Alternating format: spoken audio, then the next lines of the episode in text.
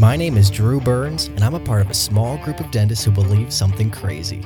We believe that the standard of care is just not good enough. We demand the best of ourselves and the best for our patients. We believe that the best way? No, the only way to practice dentistry is on our own terms. If you ask the dental consultants or the corporate CEOs, they tell you that what we're doing isn't smart, that fee for service dentistry is dead, and that the golden age of dentistry is over. Yet, while others focus on profits first, we focus on the patient first. And yet, our offices are some of the most profitable in the entire country because we invest in ourselves and we are doing things right. It's our name on the door and it's our reputation on the line. My name is Drew Burns, and I am a fee for service dentist. This is the Fee for Service Dentist podcast, and these are our stories. Okay, let's get started. All right, so the Fee for Service podcast. Again, Sonny Spira, I'm filling in for the great Drew Burns as Drew takes some family time. We'll call it some paternity leave. I think that's an acceptable term. He's also taking care of his new home and that great practice that he's just built. So, Drew, wish you all the well, and uh, hope I uh, hope I carry your gym bag for a while. So, I went to the well and I brought back Josh Bernstein, who you've had on before and his lovely wife Allison, who we've been chatting up a little bit. Uh, I can't wait for today's episode because I'm going to absorb a ton, and hopefully, I'm able to get some information that's helpful to everybody. Uh, I, I, know that they've got a lot to share with us, and I, I can't wait. And uh, the hard part is going to be keeping it within, you know, a reasonable time frame. So let me give you some background on Josh. Josh is a practice in California. He's 100% fee for service for over 20 years and we're going to talk about how that came about because that's a fascinating story. Uh, his wife Allison is the practice manager, and they focus on high quality cosmetic dentistry, sedation dentistry, and Invisalign in an atmosphere of outstanding customer service. They do not accept assignment of benefits, and their accounts receivable have been zero for two decades. Let me say that one more time. Just let that sink in for a second. Their accounts receivable are zero for two decades. That's 20 years for those of you struggling with math. 20 years, no accounts receivable. Uh, he's a clinical instructor in cosmetic dentistry, full mouth reconstruction, IV sedation, and conscious sedation evaluator for the Dental Board of California. Allison, her background, she previously worked in the gourmet food industry, which is fascinating. She combined her understanding of why people buy with decades of experience in the dental office to create a zero sales approach. I like these zeros. These zeros are in really good spots. zero sales approach for helping patients move forward with treatment. Her process of upfront, honest communication from the first call to the completion of treatment has completely transformed the path to successful practice. Josh and Allison have three adult children. They live in Piedmont, California with their two dogs. So, with that, I want to say one more thing quick. I don't want to let that, what she talked about with the completion of treatment and the communication. Our focus today, we're going to talk a lot about communication. So, Josh, Allison, welcome to Thanks, the temporary fee for service podcast host. So, welcome. Glad to have you. Thanks for having us. I do Very want excited. to one thing about the dogs, the two dogs. Mm-hmm. You might hear They them might bark in the background. I will try and keep that from happening, but just a heads up about it. We're at home. Hey, this is real life, right? You might hear my wife walk in the door in a couple minutes too. So it's okay. This is not a professional thing, right? We're doing our best. We're dentists and we're here to help other dentists. We're That's kind of professionals. We're professionals. okay, so let's start out. Josh, I, I uh, you share with me, and I, I, uh, I, I want some others to understand. Let's talk a little bit about your background and where you came from, and then that um, we'll call it that seminal, pivotal moment where you decided. I know something happened in December 1999 on a personal side that caused you to change some of your philosophies in dentistry and, and et cetera. So I'm going to let you take the floor. All right, I'll try to keep this brief. But uh, I bought a small private practice that was fully insurance uh, when I first got out of dental school, or about a year later. And, you know, I was submitting my fees every year to Delta Dental, and they would give me a, you know, they'd give me my fee increase just like I asked. And then one day they didn't. And I said to myself, if I'm ever going to get a raise again, I got to do something different than rely upon insurance companies and their their fees because I could kind of see the writing on the wall. hmm So I started talking to some other dentists in the area who were out of insurance. There were only two others that I knew of. And, you know, they gave me some good information. Uh, but then I wanted to find out from, I had been studying with Ray Bertolotti about adhesive dentistry. And some of you uh, older dentists may have heard of Ray. And I asked him about how do I get insurance reimbursement for porcelain inlays and onlays? And he said I should talk to this guy down at LVI. So I went down there and brought my whole staff, and I tried to learn about you know cosmetic dentistry and you know full mouth reconstruction and all these other things. And uh, while I was there, I met a lot of other people who were there who had gotten out of insurance, and I had this plan for getting out of insurance. It was uh, four steps, and Sonny, you and I talked about these a few minutes ago. It was you know get a good continuing education so that I could provide dentistry, you know, that other people weren't. That we had a beautiful office and we remodeled our office. That uh, I got my own teeth fixed, which was, I think, optional when I think back. And then I forgot the fourth step, which was marketing. So that kind of messed us up when we finally did drop insurance. But then, you know, before we really had a chance to implement our plan fully and, and be prepared, uh, in December of 1999, my dad died, and you know, caused me to do a lot of self-reflection. And I was like, "What am I doing? I'm, you know, working for these insurance company fees. You know, why do I need to do this?" And I just decided on December 31st, 1999, last act of the 20th century, to drop Delta and all insurances and stop accepting assignment of benefit from any insurance company, and just start having a cash practice. So Y2K is coming, Right. and on top of that, you're you're taking a not a 180 degree, but at least a 150 degree turn in your practice philosophy. What was the first one again? Your first your first step. What was the first step? It was get a good continuing education. Do continuing. Okay, thank you. Did I- Did I neglect to talk about like out, provide you know, outstanding customer service by the staff? Because that, that's Um, a big part of it. We had already implemented that. I had studied with Ken James out of Washington. mhm. He was the one who really lectured about outstanding customer service. But the dentist I had growing up was really, really good at that and really good at painless dentistry. I had a ton of cavities because I had this Jewish mother who would make desserts and stuff. And, uh, you know, I had a ton of cavities growing up. And I never felt an injection, never saw a syringe. And, you know, he would put nitrous on you and play fairy tales on the headphones. And I had a really good experience as a kid. And I spent plenty of time at the dentist. So, Yeah. You were, yeah, I I wanted mean, to be like that guy. you're in my generation, and I didn't have that. Oh, no kidding. Mhm. Well, that's a shame. a lot of people your age have, have tell me the same thing. You know, they tell me things like, you know, my dentist didn't believe in Novocaine. Mhm. Like, what, He was quick. He was zip zam. He tried to get in and out Yeah. fast, and he never spoke to me. And then when I got to dental school, his brother was in charge of the oral surgery department. Not one word. I told him since seventh grade I wanted to be a dentist. He never said a word to me positive. Anyway, let's not go away. Keep going. Sorry. So anyway, so December 31st, we dropped insurance. And, you know, as you might expect, we lost a ton of patients. But um, we hired a consultant um, around that time to help us transition out of insurance. And after the consultant's first meeting, and within the next two weeks, my entire staff quit. So, for So, all so you hired. Let, us get. Let me. Let me. Let Yeah. me understand the timeline a little bit. Right. You made a personal decision to take care of this and make this change in the December 1999. Yeah. You just flat out went 100% cold turkey. We're going this way. Yeah. Then you hired a consultant after the fact.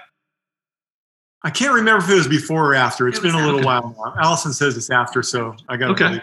That's it was fine. kind of all meshed together. You know, this all had, you know, Josh made a decision when he got that rejection, uh, fee rejection letter from Yeah. Delta. And it was really just, you know, Well, kind of an epiphany. I'm not doing this anymore. Yeah. It was the turning point. So, I was in my early 40s. I wanted to make things happen. so Josh was on board with his program, but, but not everyone else was, you know. Yeah, Okay. including the consultant. yeah the consultant was not uh, on board with his program either it was it was a very strange and interesting and kooky time The future of fee for service dentistry is based in membership patients. If you need help starting your membership plan, or if your plan is too big for your team to manage, visit dentalmembershipdirect.com to set up your free membership growth solution demo with our team. Wow. So anyway, so we started well, well the, after the staff quit. Mhm. That's when we started marketing. We we Allison and I were the only two people left in the practice, and we closed down for two weeks, and we hired a new staff. And the nice thing about hiring a new staff is that their job description is, you know, this one's got to collect the money. That's your job. You know, if you don't collect the money, you're not doing your job. So, you know, that's how we hired new people. We hired them and we told them what we expected them in this fee for service insurance free practice. But also, I want to say something about that because we hired outside the field. That's right. We so did. we didn't necessarily, um, well, we didn't at all look for, like, for a front office person, it wasn't someone with a dental background. yeah, sure. In fact, the Great. best person that we had at the time, true story, was a woman, a young woman who came from IHOP. She was Five years at IHOP. she was a server at IHOP, but she was very motivated. Very she, smart. She was very smart. She had like the right personality.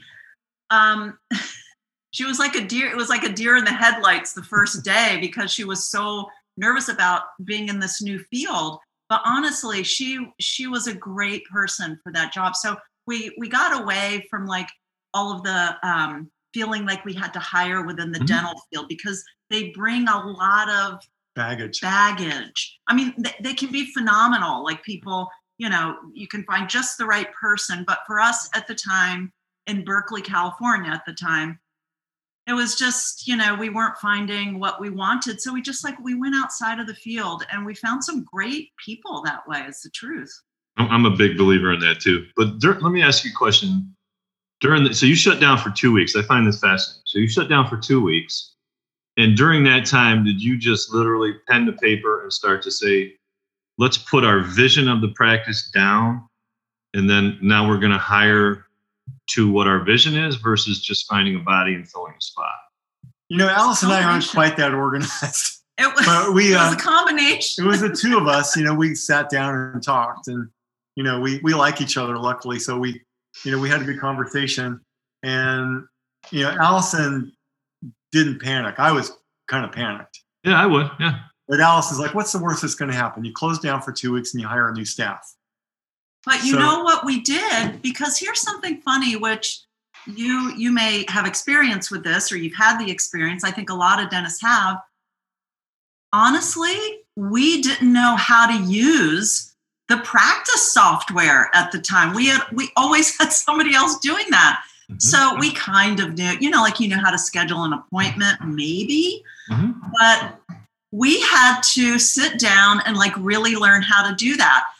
And um, I think Josh would agree that was one of the most empowering things because we didn't want to be in the position where you're constantly at the mercy of some some hell bitch at the front desk you know you're just you you're just you can't do anything with them. You can't let them go. You don't know how to work the software. You don't know how to do anything They the know how to run the, the office better than you do. so we had to learn that. And that was a big part of what we did in that two weeks. And just to let you know how ancient we are there weren't websites at the time like dental websites. I'm telling you if you go back in time i were we one, had of, one the, of the first websites. we had one of the first dental websites so, so we that's one of the things we did during that period, that two week period. we started like okay somebody told us like hey what about a website that's how long ago this was Mhm. so we learned how to do all the stuff up front because what's the big deal you need to schedule patients blah blah blah this this was our thinking at the time and we needed to take care of them get them on the schedule and be able to collect money and all that so we learned how to do the stuff at the front and then we started this whole marketing thing that was completely foreign to us We, we got involved in web marketing right from the get go. the only marketing we'd done up until that point, if you want to call it marketing, is we'd send out postcards for reminders for cleanings. Like That's how long ago it was. Mhm. So that's what we did in those two weeks. I mean, that turned into a much longer period of time that we were working on that. But, you know, we got new people in. Mhm. And most importantly, if no one was in the office, we could still answer the phone, get people on the schedule, and Josh could do the dentistry. Mhm. So, um, And you know, bear in mind, we had I had come from a background of outstanding customer service after studying with Ken James, and so if the schedule wasn't full, I was okay with that. If we had one person in the chair, we took really good care of them. We did, you know, we we had we had an excellent new patient experience worked out. You know, where we did like a complete exam and photos and X-rays, and uh, I think back then we, we were taking impressions and making models. And I was literally painting the models with gold paint on the gold restorations, silver paint on the silver fillings, you know, white paint on the composite and porcelain. That's how crazy we were getting to do an outstanding treatment plan presentation. Um, that has evolved drastically Mhm. but the, the basic concept is still there the, the concept of outstanding customer service Mhm. and i think that's taken us a long way you know you don't have to be insurance free to provide outstanding customer service You No, you don't. anyone can do it starting Mhm. monday morning Huh? You can do it at a coffee shop. You could do it at a McDonald's. Do it at Chick Fil A. You know. right yeah. And we Let me all- ask. Let me ask you a question. oh, I'm sorry. Go All right. ahead. during this time because i mean uh, to me I'm, I'm putting myself in your shoes right you make this decision you let people know and you said people are leaving in droves a lot of people are leaving so now you have a face with the thought of okay lower income lower you know lower people coming in your financial situation at that point in time were you still in would you say debt were you were you stable just just some idea for someone else who can you know go through this scenario interesting that you should We were say that scared to death. We're scared to do- I mean, Yeah, I'll tell you what, we had, we had a bit of a cushion Okay. because when we started implementing this outstanding customer service, we were still with insurance. Uh-huh. And it was going so well that our accountant called us one day and said the IRS wants to wants to know why your income is so much higher this year than in previous years. And I said uh, it's just that we're you know we're doing a better job at the office. And so things were going pretty well. We had a cushion and we Mhm. were able to get by with this drop in income. Which is fascinating, right? Because things skyrocketed, things took off in the positive direction. Here you're going to make a fundamental core change, right? Yeah. And, and, and you're almost like, oh my gosh, I can't imagine the second thoughts that must have gone through your head at the time. We I mean, we have to say though, because I mean, there was certainly a period, you know, when no patients are on your schedule. Right. Scared- That's horrifying. And Yeah, that's that's every dentist nightmare. Yeah. We had that for a long period of time but i'll tell you what like when we got over our anxiety about that especially josh because i think he was probably freaking out more about it um, we we just kept saying like we do not want to go back to insurance. Yeah. We were just- we're, we're going to ride this thing out. Like we're young. We can eat ramen noodles. It doesn't matter. So we could stick it out. You know we you know we weren't willing to go backwards. We weren't willing to do that. So like when you make up your mind to do that you figure out ways to just like make it work out. Yep. so Yes, you do. advice, which was excellent at the time, was that you know if you're not working in your practice, work on your On your practice. practice. Yep. 100%. 100%. Amen. and it gave us an opportunity because we never had look when our office was insurance driven we didn't have a second to do any kind like work on your practice what was that we did not have the time to do that so in a way and we still do this today like when we have like a free admin day it's it's heavenly. It's like oh my god now we can do all this stuff that we've been waiting to do you know? And it's real it's practice building stuff. It's the best it's the best time you know to have to have downtime like that. Like we don't we don't flip out about downtime now. We're we're Mhm. relieved when we see some downtime so we can do these things that we need to do. Thanks for listening to the Fee for Service Dentist Podcast. If you would like to share your fee for service story, please fill out our contact form at ffsdentistry.com. Also, be sure to join our Fee for Service Dentistry Facebook group. For help starting your dental membership plan, visit dentalmembershipdirect.com and membershipmastercourse.com. Finally, for help with in house financing, visit dentalfinancingdirect.com. And don't forget, your story is what you make of it. This is your name on the door and your reputation on the line. Thanks, everyone. We'll see you next time.